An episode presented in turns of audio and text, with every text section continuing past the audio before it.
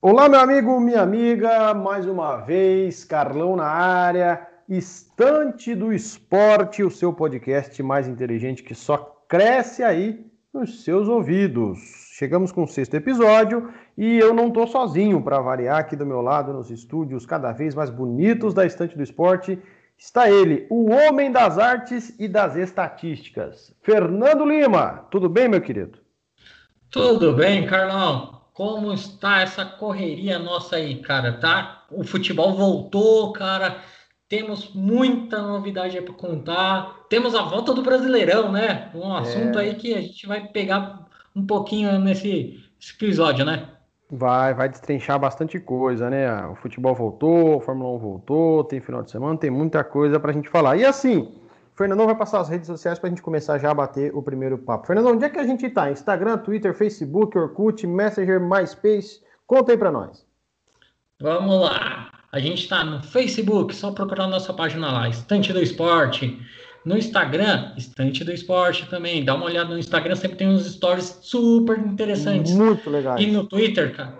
No Twitter, toda hora, toda corrida, Todo grande evento esportivo a gente está lá acompanhando. Falou de futebol, a gente está lá. Falou de Fórmula 1, Fórmula E, Fórmula Indy, tá tendo resultado, tá lá também. E no Twitter é esporte do instante. É invertido aí, uma pegadinha. Faz parte, é só para a galera ficar mais atento. Fernandão, a gente começa o resumo da bola para falar que virou rotina e parece que não será o último episódio que a gente vai falar da Espanha o negócio continua indefinido. Hoje eu estava lendo uma matéria que até o Zaragoza mandou uma carta muito dura falando, gente, vocês estão nos prejudicando. O Zaragoza, que seria o, terceiro colocado, o adversário do sexto, né? É, mas parece, Fernandão, que tem gaiato no navio, né? Conta para nós aí.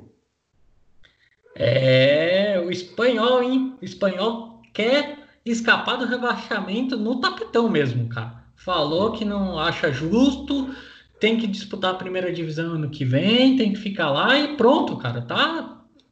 A Espanha, cara, vai. Eu acho que isso aí vai ter mais uns cinco episódios de podcast a gente comentando sobre essa, essa organização lá da Liga, né? É, o negócio ficou bem enrolado lá com essa situação da, da Espanha. Só para atualizar vocês e para a gente já pular para o próximo assunto, nada mudou, não teve jogo, nada aconteceu. E aí, times que eram para estar de férias, como o Elche não sabe se entra em férias ou não, se joga ou não, a própria Fue, o Deportivo e agora o Espanhol quer dizer: não, não, eu, eu quero jogar a primeira divisão porque não é justo. Ah, dá um tempo, rapaz. Até parece um time que eu conheço aqui no Brasil, no estado de Santa Catarina, mas aí o papo é outro. Aí, Fernandão, na Inglaterra tem time que caiu, perdeu ponto e vai começar a, a terceira divisão com menos. Conta para nós. É, o Wigan perdeu 12 pontos, tá? Para entrar em recuperação judicial. Lá na Inglaterra o bicho pega mesmo, hein? O time tá, tá numa situação financeira que a gente já comentou aí, pediu falência, tá tentando se recuperar judicialmente, mas vai começar a próxima temporada com 12 negativo, hein? Isso vai ser complicado, hein? Eu acho que vai amargar mais um rebaixamento com certeza aí, porque começar uma liga lá na Inglaterra que é super disputada com 12 pontos negativos, né? É, é, detalhe, então são 24 pontos, né? Porque ele perdeu 12 nessa edição da Championship e agora começa com menos 12.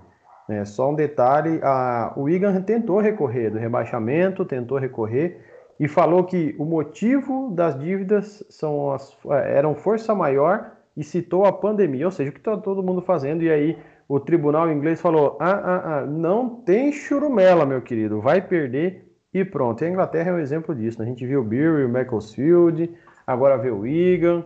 É, é, o Burn. É isso, o Burn, é isso mesmo. É necessário esses times se atentarem com relação. ao o próprio Bolton, né? Se atentarem Bolton, a esse tipo. E no Brasil a gente tem o Cruzeiro. No Brasil a gente tem o Cruzeiro, daqui a pouco é assunto disso, que vai perder pontos também. Fernandão, saindo das divisões inferiores, eh, antes da gente entrar na parte continental, eu quero falar para você o seguinte. Tinha gente com jejum na Europa. Tinha gente com jejum e não ganhava título há 28 anos. Até porque na Bélgica não tem campeonato estadual. Conta para nós, Fernandão, quem foi que quebrou esse jejum? É o Royal Antuérpia. Quebrou Jesus depois de 28 anos ganhou um título, né? Caramba, 28 anos, né? O time mais antigo da Bélgica conquistou a Copa, né? A Croque Cup 2020. É apenas cinco clubes belgas, né, de, disputaram uma decisão em, em, campeonatos europeus e com isso o Royal Antwerp vai estar na próxima Europa League.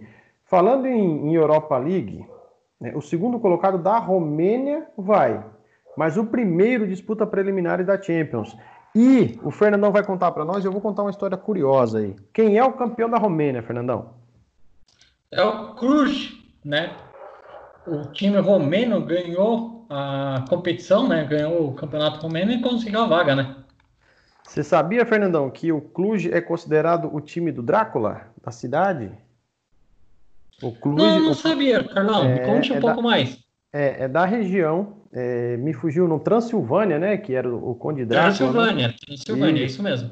E aí o Cluj é considerado o time lá da região do Drácula mesmo, tá? Do, do Castelo de Drácula, daquela, daquela região lá. E eu soube disso quando em 2000 e 2008 Chelsea e Cluj se enfrentaram pela UEFA Champions League. Filipão na época era treinador do Chelsea e contaram essa história para ele. Se eu não me engano na época foi é, um repórter do, do, antigo Esporte Interativo que contou essa situação e o Cluj é sim o time do Conde Drácula, da, da, da Transilvânia, lá da, dos vampiros, né? Para quem gosta de, desse tipo de história, não é o meu caso, né? Não é o meu caso, mas fica a curiosidade aí.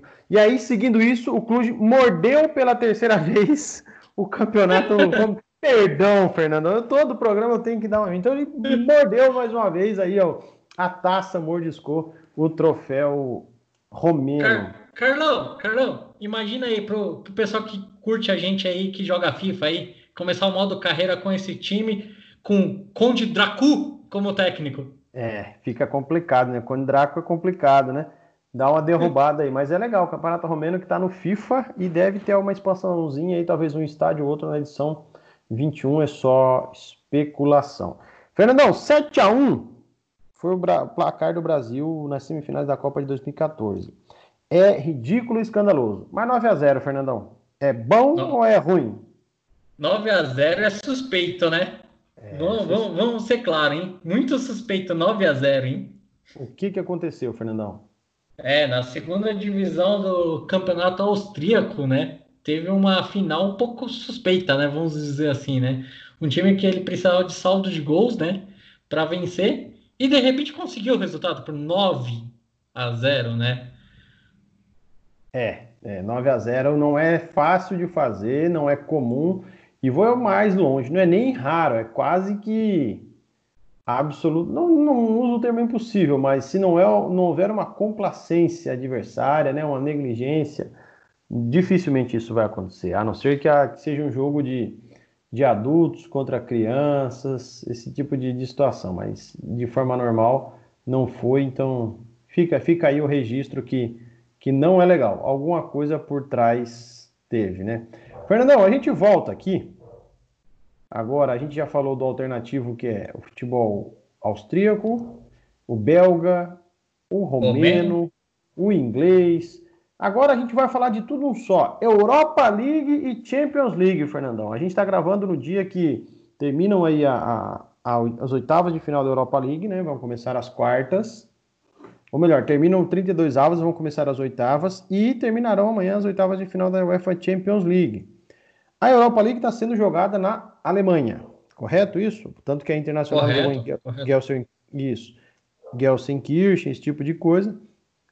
E na, em Portugal está sendo disputada a UEFA Champions League. Só me corrigindo, é isso mesmo. Termina as oitavas de final, né? E agora partem para as quartas de final os times da competição. Você tem os resultados na mão aí? Não tem? Se tiver, eu comento aqui. Os não, resultados. não tenho aqui, Carlão. Não tenho aqui, Ó, não. Eu tenho que o Copenhagen bateu o Istambul Basaksehir, que foi campeão turco há duas semanas. 3 a 0 está classificado. Shakhtar fez 3 a 0 no Wolfsburg, classificou.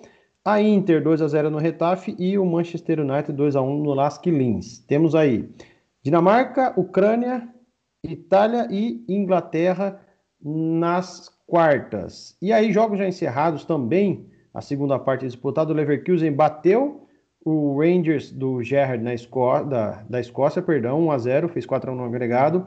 O Sevilha bateu na Roma e aí fica o, a cutucada. A Roma foi só sair do FIFA e virar exclusivo do PES que caiu na competição.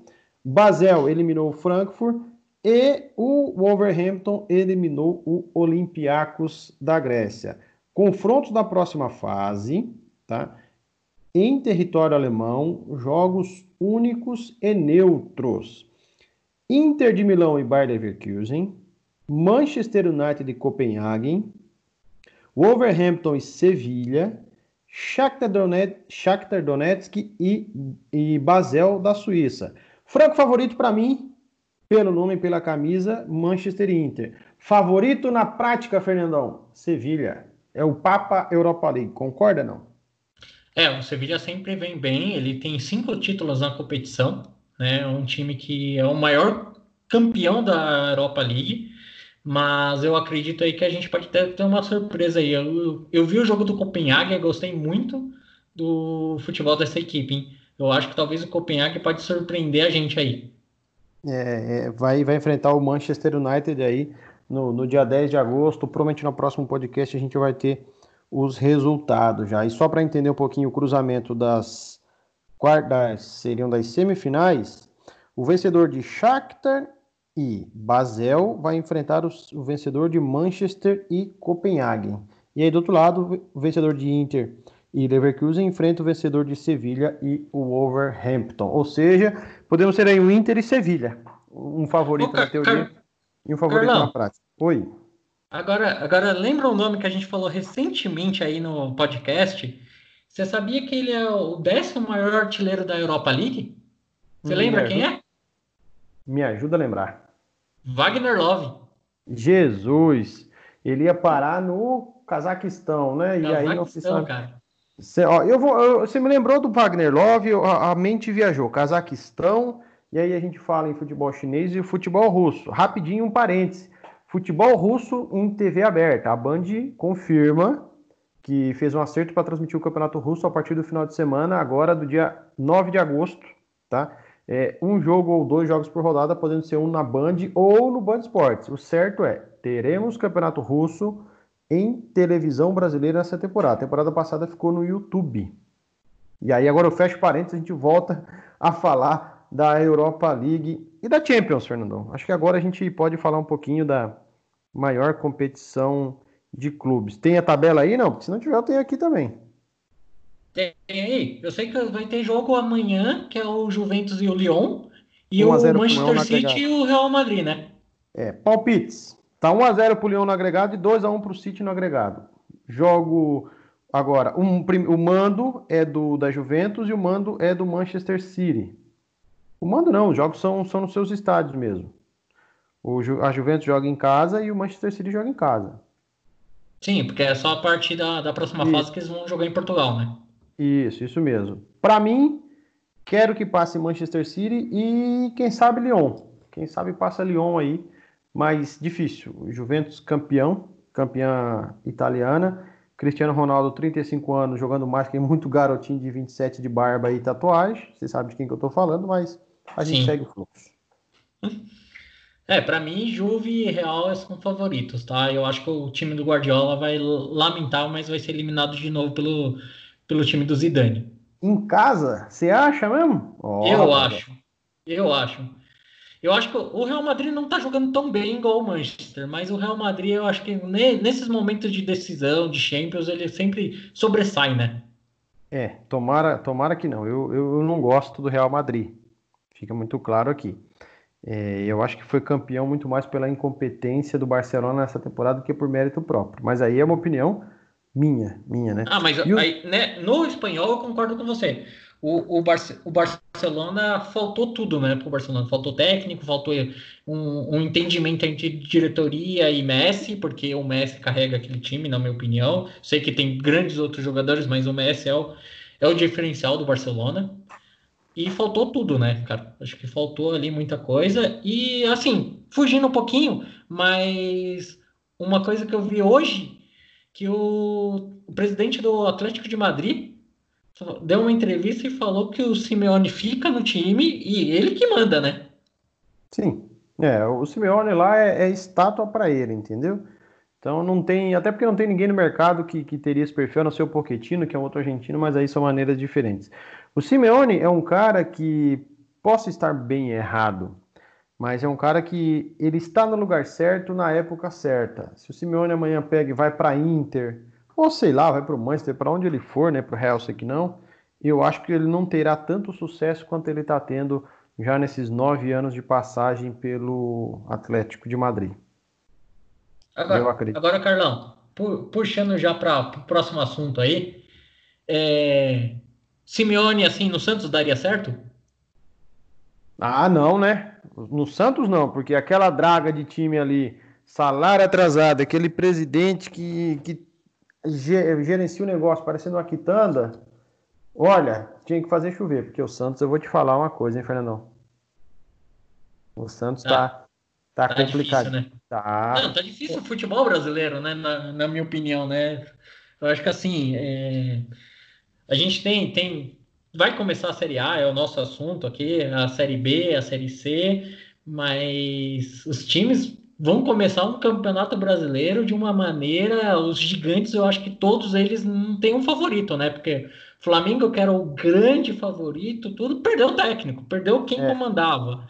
E talvez perca jogador ainda. Então, não sei, cara. É, tá vindo o espanhol, que a gente comentou no podcast passado, mas, cara, tem outros times aí que também. O, o Palmeiras perdeu o principal jogador, o Grêmio tá perdendo o principal jogador, é, o Internacional ainda não se acertou com, com o treinador, o Atlético Mineiro é uma incógnita, Botafogo tá gastando horrores, mas o time não anda. É, São Paulo sem um, um, entendimento entre diretoria, jogador e, e, e, técnico. E Corinthians jogando futebol feio, porque eu teve o clássico Palmeiras e Corinthians aí, que foi um jogo horrível, na minha opinião. Assisti o jogo, quase não consegui assistir, tá? Porque hum, tava muito horrível. ruim. É, e aí, como vai ser essa Série A aí? Eu espero uma Série A equilibrada, equilibrada. Eu acho que o Flamengo ano passado foi um ponto fora da curva, porque o Campeonato Brasileiro sempre foi equilibrado. Porque o, o treinador saiu e por mais que existe uma constelação aí, um, um, clube com jogadores acima da média, é um trabalho que começa do zero, tá? É um trabalho que começa do zero. Ah, mas vai manter a filosofia. Olha, é, vai manter a filosofia, mas a gente falava fora do ar da função aqui de trabalho de cada um.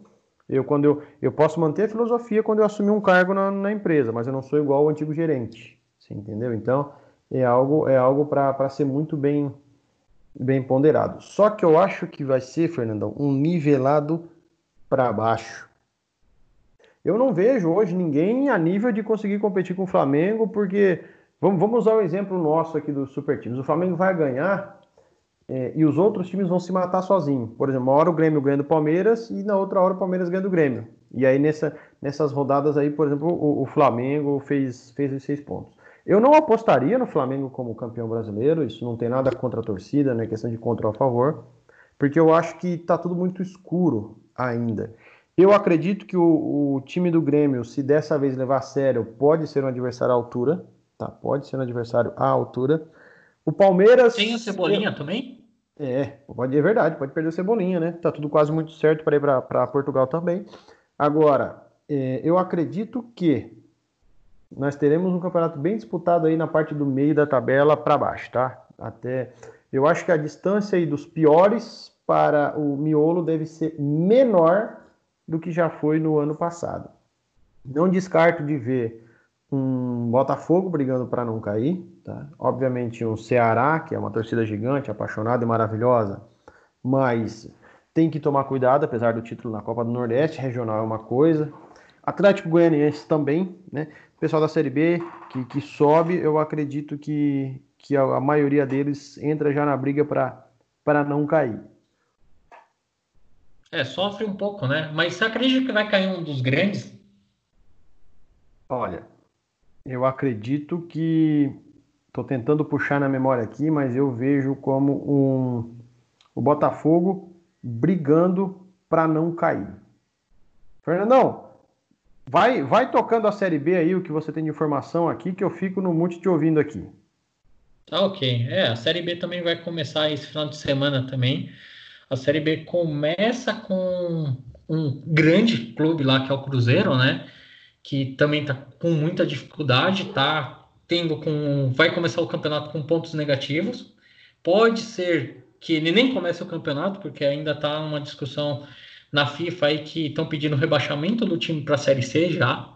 Então vai ser complicado. E eu acho que assim, os, os clubes da Série B estão no mesmo nível. Né? Não vejo nenhum grande favorito ainda, mas vai ser bem disputado, acredito. O Cruzeiro, mesmo o Cruzeiro sendo um grande time com camisa, não vejo que vai ser fácil se, caso ele disputar a Série B mesmo, não vejo se ele vai ser um, um time que vai sobressair igual outros que caíram, como o Corinthians, Palmeiras, Vasco, uma época todos dominaram a tabela ali e saíram bem. Eu acho que o Cruzeiro não vai ser isso, o Cruzeiro vai brigar mesmo. Temos clubes igual o Paraná, que pode tentar brigar para subir. Outros clubes aí que caíram da, da Série A no passado também vêm fortes. Então, eu, eu, eu vejo a Série B mais equilibrada que a Série A ainda, né? E mesmo tendo um grande igual o Cruzeiro que a gente vem falando. A Série C também vem, vem com. Vai começar também esse final de semana, tá? Com inovação com a transmissão pelo DAS, tá? Quem tem o, o stream aí do DAS vai poder acompanhar alguns jogos. Já, já saiu, anunciaram jogos, jogos já também. Saiu, isso, saiu jogos na escala também, né? É, saiu na escala também. Eu não, eu não tô com, agora com eles aqui na cabeça, eu tô até procurando aqui para informar para a galera. Vila Nova e Paysandu ah. É o destaque da rodada. Tá, Vila Nova e Paysandu. Criciúma e Londrina na segunda-feira também é outro que eu destaco.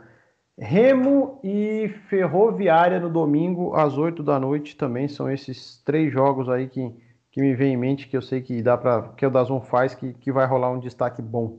Ferroviário do Ceará, né? Isso, Ferroviária, Ferroviária do Ceará, isso mesmo. Tá. É, o, você chegou a ver a minha, minha, análise da Série B, você acha que tem alguma coisa diferenciada aí que você acha?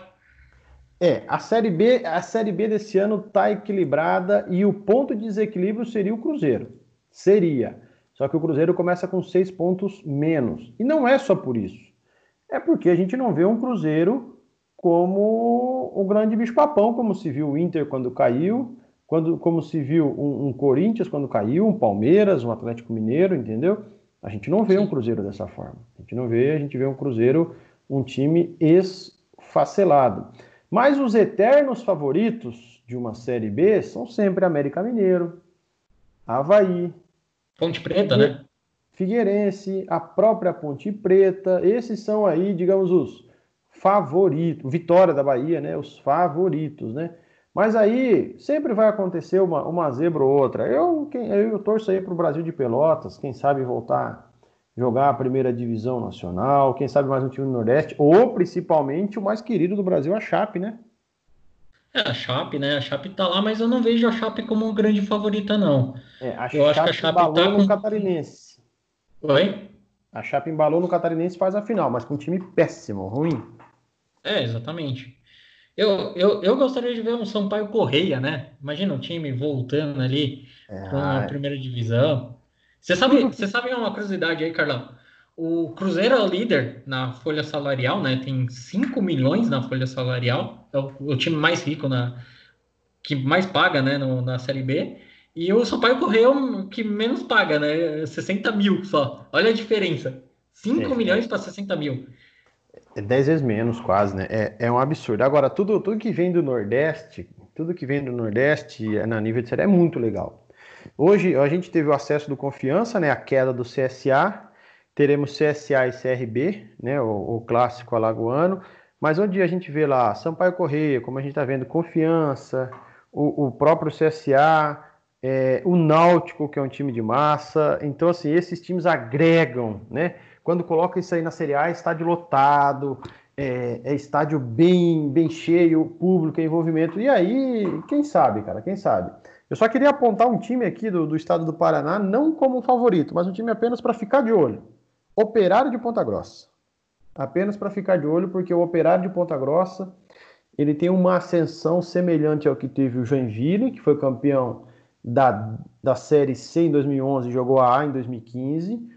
Uma ascensão semelhante à Chape, semelhante ao Londrina, que foi agora caiu ou seja, saiu lá da segunda divisão estadual, está numa Série B. Os empresários da cidade apoiam, apostam, estão em cima do clube, então é, é de olho aí no Operário de Ponta Grossa, que estreia contra o, o Figueirense, que pode, pode brigar até, até o final lá em cima. Quem sabe beliscar um acesso.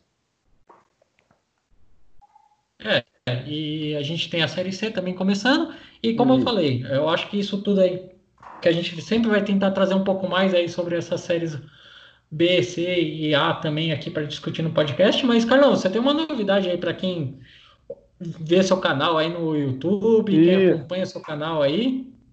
Para todo mundo que está ouvindo o Estante do Esporte, a partir de agora, deste fim de semana, que estamos gravando aí mais propriamente no dia 9 de agosto, todos os domingos às 8 da noite, temos o Papo Arquibancada. Carlão, Fernando Lima e convidados discutindo tudo do futebol brasileiro da Série A? Não.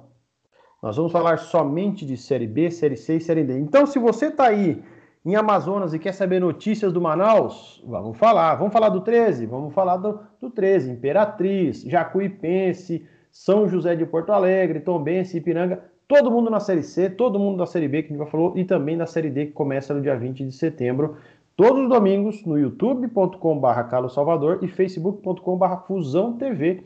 É uma parceria Carlos Salvador e Fusão TV para falar das divisões inferiores. E aí, Fernandão, só confirmando os jogos com transmissão, os jogos com transmissão da, da Série C é Paysandu e Santa Cruz, sábado às 5 horas, Manaus e Vila Nova, sábado às 7 horas, tá? Domingo, Remo e Jacuipense às 18 horas de Brasília e na segunda, Londrina e Criciúma às 20 horas. Todos os horários são de Brasília. Fernandão, tem um favorito aí para a Série C? Cara, a Série C, eu gostaria muito de ver o Paysandu voltar. Eu gosto muito do, do, do time do Paysandu, eu gostava. Eu, quando eu era moleque, eu tinha o futebol de botão e o Paysandu era sempre aquele time que eu lembrava da Série A, né? Então eu gostaria muito que o Paysandu voltasse. É, eu estou analisando aqui os grupos, né, os dois grupos, e eu acho que o grupo do Norte Nordeste aqui, que a gente tem Botafogo da Paraíba, Ferroviário, Imperatriz, Jacuipense, Manaus, Paysandu, Remo, Santa Cruz, 13 Vila Nova. Eu acho que esse time é o time, o grupo, perdão, é o grupo mais forte, tá? Eu vejo esse uhum. grupo como o grupo mais forte da competição. O grupo Sul-Sudeste, que é Boa Esporte, Brusque, campeão da Série D, finalista catarinense, olho no Brusque, tá? Criciúma, tá. Ituano, Londrina, São Bento, São José, Tombense, Volta Redonda e Piranga, eu acho que é um grupo nivelado mais por baixo. E aí é o seguinte, não tem mais mata-mata, né, Fernandão? Mudou a fórmula. Agora são dois Mudou a fórmula, isso é verdade. E os dois grupos de 10. Os quatro que se classificarem, nós teremos dois grupos e novos quadrangulares. Então, num grupo nós teremos o primeiro e o quarto do A com o segundo e o terceiro do B, e no outro nós teremos o primeiro e o quarto do B com o segundo e o terceiro do A. Por exemplo, no grupo A, é, se eu tiver que aqui olhar aos grandes olhos, eu penso sempre, não tem como não pensar em Paysandu, Remo, Santa Cruz e Vila Nova. Já são quatro aqui que, por nome, seriam favoritos. Sim, sim, eu, isso eu concordo eu, com você. Mas eu não posso dispensar um Botafogo da Paraíba, né? Não posso. Não posso dispensar, por exemplo, Manaus, que subiu da, da, da Série D como vice-campeão, né? E muito menos uma, um ferroviário de, do Ceará. Ou seja, eu teria sete times aí candidatos, não que os outros não sejam, Jacuipense, Imperatriz, mas eu acho que esses aí farão papéis coadjuvantes. Por isso que eu acho que o grupo A é mais equilibrado. Agora, no grupo B, eu não consigo ver um destaque assim, poxa, um favorito, tá? Não consigo, não consigo ver um Criciúma como favorito, porque perdeu a semifinal do Catarinense. Não consigo ver um Londrina que fez um péssimo campeonato paranaense. São Bento, então, nem se fala, né, jogando a, a A2 do Campeonato Paulista. Ituano não fez um bom campeonato. Talvez, Fernandão, talvez Tom Bense, por ter destaque aí no Campeonato Mineiro. Mas. É, o Tom Bense eu acho que eu, é eu, eu acredito talvez que venha mais forte ali, o Brusque que você falou também, né? É, o, o Brusque tem um apoio muito forte de uma loja de departamentos e que investe, que patrocina, que ajuda bastante o clube. Então, assim, a gente tem. É legal, eu gosto bastante de discutir esse assunto. Quem sabe aí a gente, a gente um dia chama algum convidado para falar do, dos times de baixo, mas relembrando a turma antes da gente fechar essa parte aqui do resumo da bola, que todos os domingos, 8 da noite, ao vivo, youtube.com.br Salvador lá no canal e também Fusão TV no Facebook, resenha sobre série A, ou melhor, sobre série B, C e D, Fernandão. Fernandão, é hora de pit stop, não é? Sem dúvida, né? Vamos lá para as pistas.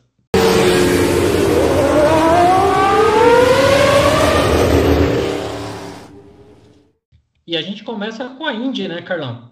A Indy teve notícias tristes, né? Ia ter um grande prêmio nesse final de semana e foi adiado, né? O GP do Honda de Midway foi adiado devido aos casos de pandemias que aumentaram na região. Ainda não tem uma data definida, deve ir para setembro ou outubro.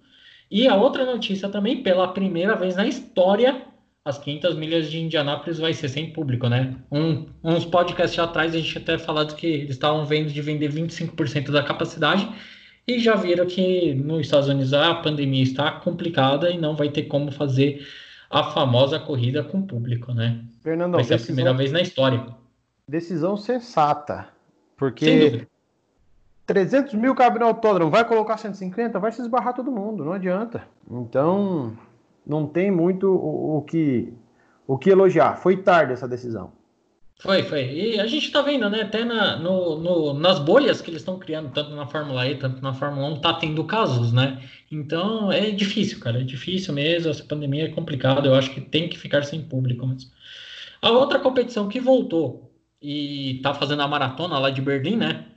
Com várias corridas em nove dias, são seis corridas em nove dias é a Fórmula E, né? Que já teve a sua primeira e a segunda corrida hoje, né? Na sexta-feira, onde a gente teve uma vitória hum, tranquila de ponta a ponta do, do líder do campeonato, português Antônio Félix da Costa, tá? O brasileiro de graça ainda tem chance de título, mas o português está com a mão na, na taça já, né? E o Quantas carro está muito foram? acertado para a pista. Oi? Quantas provas já foram? Duas. Duas provas serão seis, né? Seis. É, e, e se seis termina a temporada, mata a temporada mesmo. Mata a temporada, aí só para próximo ano já. É, é, é, carros elétricos, Fórmula E tem de graça, tem o Piquet, tem o, o Piquet acho que não tá mais, né? Tem o de não, graça. Não, tá, é o de graça, o Massa e agora o sete câmara, né? É, exatamente o, o sete câmara. É, é uma, que é também uma não tiveram um bom rendimento, né? Tanto é, é o Massa e ele tiveram. É uma categoria é, evoluída, mas que falta crescer, crescer um pouquinho aí. Eu, eu acho que é uma categoria que a gente vai vai vai estar tá num patamar logo logo aí de uma das grandes, mas ainda falta um pouco de marketing, falta um pouco de acho que um, um olhar mais claro para a categoria, para o automobilismo raiz ali. Eu acho que se eles implantassem uma troca de pneu, alguma parada no box, não igual que era antigamente que o cara trocava o carro, né? Eu achava aquilo meio sem, sem nexo.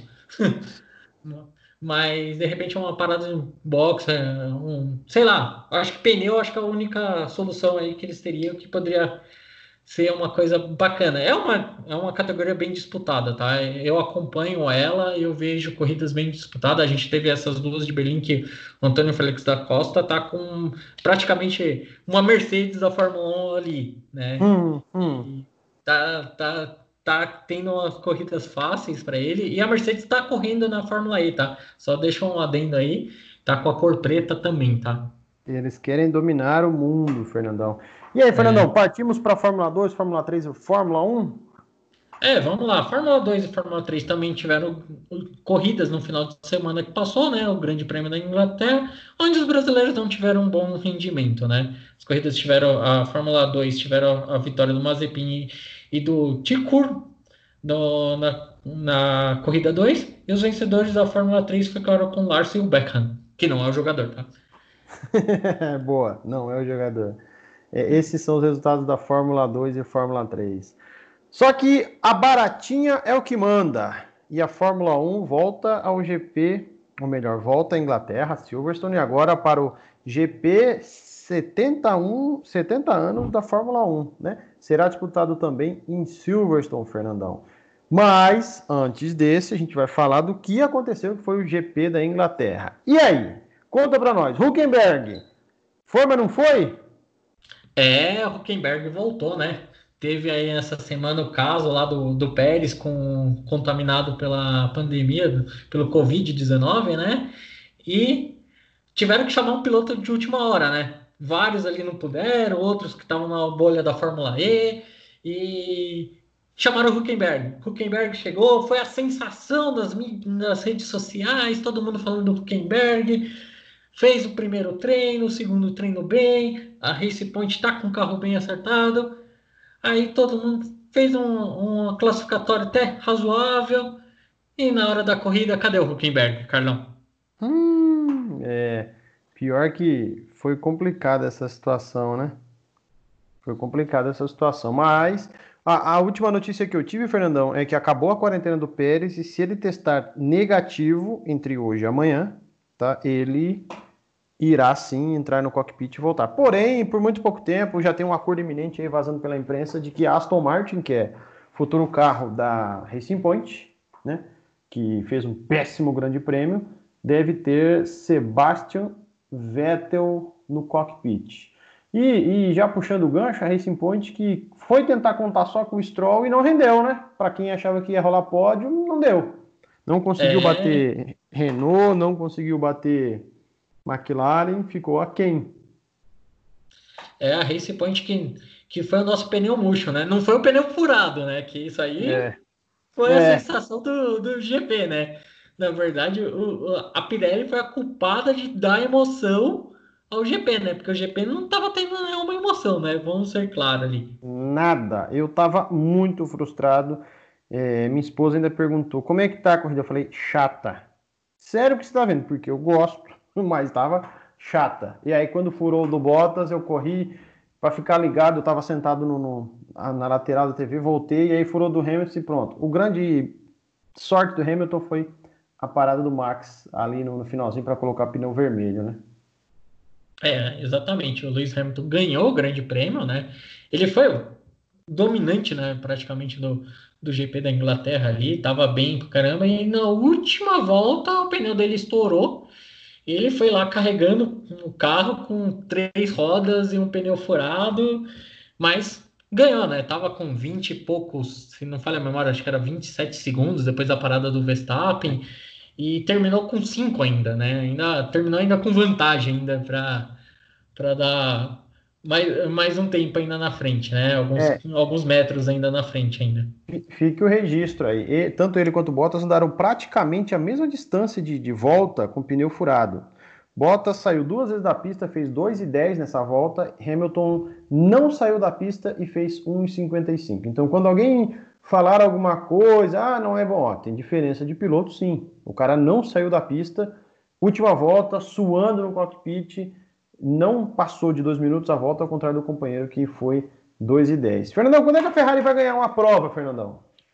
É, eu acho que a gente tá igual o presidente dela, né? Só em 2022, olha lá, né? Porque andou bem no final de semana, né? Andou bem, entre aspas, né? O Leclerc andou bem, né?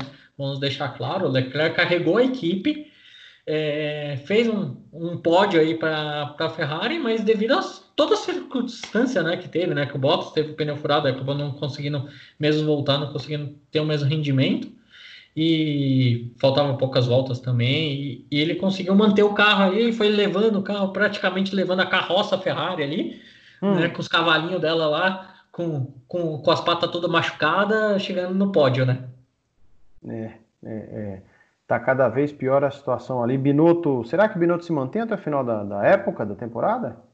Eu acho que o Binotto mantém, porque eu não sei o que, que acontece com a Ferrari, mas parece que a Ferrari não quer mudar nada. Até anunciou essa semana que ele largou um dos cargos dele, né? Que ele tinha dois cargos na, na, na equipe e na, na fábrica também. Agora ele vai ser só o diretor da, da equipe, que foi uma decisão hum. totalmente, na minha opinião, errada, mas Estranho, Quem né? sou eu, né? É. Para falar alguma coisa de Ferrari aí que tem anos e anos de experiência aí, que tinha Jean Todt, tinha Rose Brown e agora tem Binotto. É, é, é complicado. Fernandão, e aí? O que, que você espera desse grande prêmio novo, que não é tão novo, mas que existe uma diferença? Se os pneus já estouraram, fica aqui só registro. Agora, nesse GP, os pneus escolhidos são mais macios ainda. Por, só para o pessoal que está nos ouvindo entender. o pneu que era o, o, o branco, que era o mais duro desse final de semana, ele passa a ser, por exemplo, o amarelo. Não, o contrário, perdão. O pneu que era o amarelo desse final de semana vai ser o duro do final de semana anterior, ou seja, o pior, o que estourou. E aí? Vai ter estouro novamente ou teremos uma prova mais emocionante? Eu acho que a gente não vai ter estouro, porque acho que a Pirelli deve ter consertado as coisas, porque ela foi a grande culpada e a mídia pegou muito pesado, eles não querem nenhuma mídia negativa, então eles vão rever isso aí. Eu acho que não vão ser emoção, eu acho que vai ser um GP monótono, porque eu acredito que o Lewis Hamilton vai ganhar mais uma prova e vai ser tranquila a vitória dele, que mostrou que o carro dele está muito bem acertado. Eu acho que a gente vai ter o que a gente tá, teve hoje na, na Fórmula E, sabe?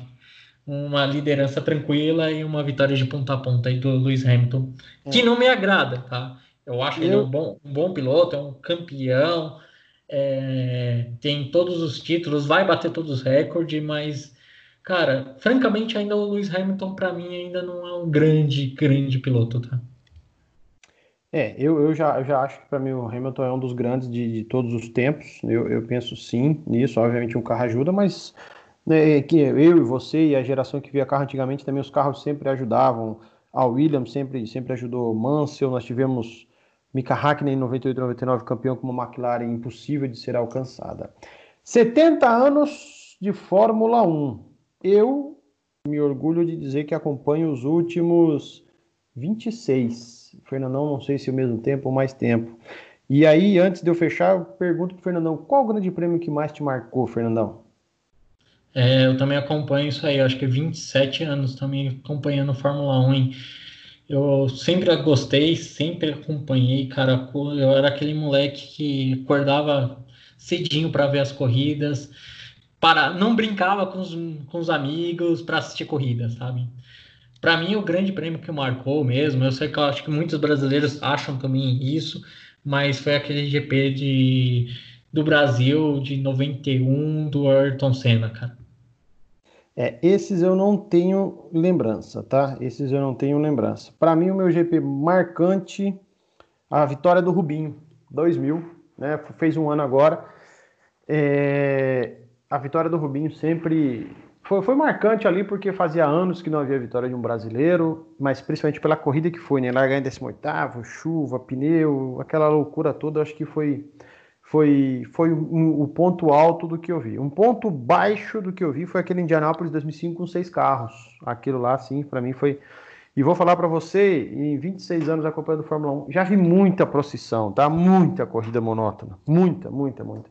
Mas a Fórmula 1 é, é especial. Quem gosta, quem é viciado, vai acordar de madrugada para ver uma Suzuka, vai, vai acordar cedo para ver um GP da Índia às 6 horas da manhã, que foi horrível, o GP da Coreia do Sul também. Uhum. mas não vai deixar de se apaixonar, não adianta. Vai jogar como a gente joga, você sabe que a gente joga sim, o sim. Fórmula 1. É cabeça de é. gasolina de verdade, né? A gente é uma cabeça de gasolina, a gente gosta disso. É. E o pessoal fala assim: ah, Fórmula 1 agora o cara dá, dá 3, 4 segundos, Hamilton ganha de 4, 3 segundos. Cara, vai lá olhar as corridas antigas. Era a mesma coisa com Senna. Nada, Senna, Senna Schumacher, mesma época, mesma coisa. Schumacher, ele, quando ele largava na frente, é, é, era essa mesma situação. A gente já via, ele conseguia abrir o suficiente para o companheiro, o Irvine ou o Rubinho, para que ele voltasse, inclusive, do pit stop, porque ele, ele fazia as voltas muito rápidas antes da parada, voltasse ainda em primeira. Então, mudou, mudou muita coisa, não. Sim, Acho sim. que é isso, né? Temos mais alguma coisa, Fernandão? Algum destaque? Fernando, Não, eu só, só lembrar um outro grande GP também que fica muito na minha memória. Não sei se você recorda. O Grande Prêmio de Mônaco de 96. Ah, passou esses dias no F1. Foi a vitória do Olivier Panis? Exatamente, cara. Eu, eu, eu, eu ri tanto nesse grande prêmio, cara, porque assim. Tudo bem, todo mundo que gosta de automobilismo gosta de uma batida, né? Mas é. foi incrível, cara. Terminou três carros, né? É, aquele, aquele grande prêmio foi, foi para não botar defeito, vamos dizer assim, né? Foi absurdamente. Foi legal, foi ótimo. E aí, foi, você, todo grande prêmio tinha que ter. Ah, agora você, você me fez lembrar de um Canadá 2011, quatro horas de prova. Exatamente, cara. Button que... saindo do box e vencendo a corrida, entendeu? Com, com a McLaren. ele foi uma corrida das duas às seis da tarde. Eu lembro que quebrou toda a programação da Globo no, no dia. Tem muito. Se a gente começar aqui, a gente vai ficar aqui até três horas de programa e não é esse o, o negócio. Certo, Fernandão? Sim. É isso aí, Carlão. Hoje a gente encerra. Não sei se você tem alguma dica aí. Tenho, tenho. Eu quero dar uma dica de leitura. Ferran Soriano escreveu A Bola Não Entra Por Acaso, um livro que fala sobre gestão no futebol. Super interessante. Lembrei hoje dele gravando um programa de rádio.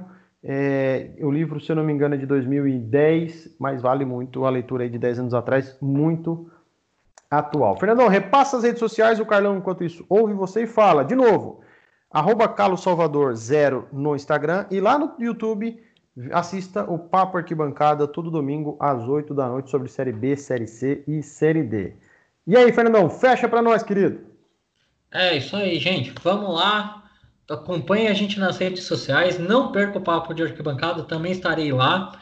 É, as redes sociais, tanto do esporte no Facebook, a nossa página, sempre com alguma notícia, uma agenda aí para vocês não perderem nada o Estante do Esporte no Instagram, com curiosidades nos stories, sempre postando uma agenda aí também lá para você não perder. E o Twitter nosso, que é o Esporte Estante, que lá você vê, acompanha a Fórmula 1 de um jeito diferente, tá? É isso aí, gente. Uma boa tarde, uma boa noite, um bom dia. Não importa o horário que você esteja escutando a gente. A gente estará aqui sempre acompanhando, trazendo notícias para vocês aí e um pouquinho de opinião, né, Carlão? É isso aí. Vamos indo nessa. O Carlão se despede, o Fernandão também. Boa semana, grande beijo. Nos vemos no próximo episódio. Valeu! Valeu!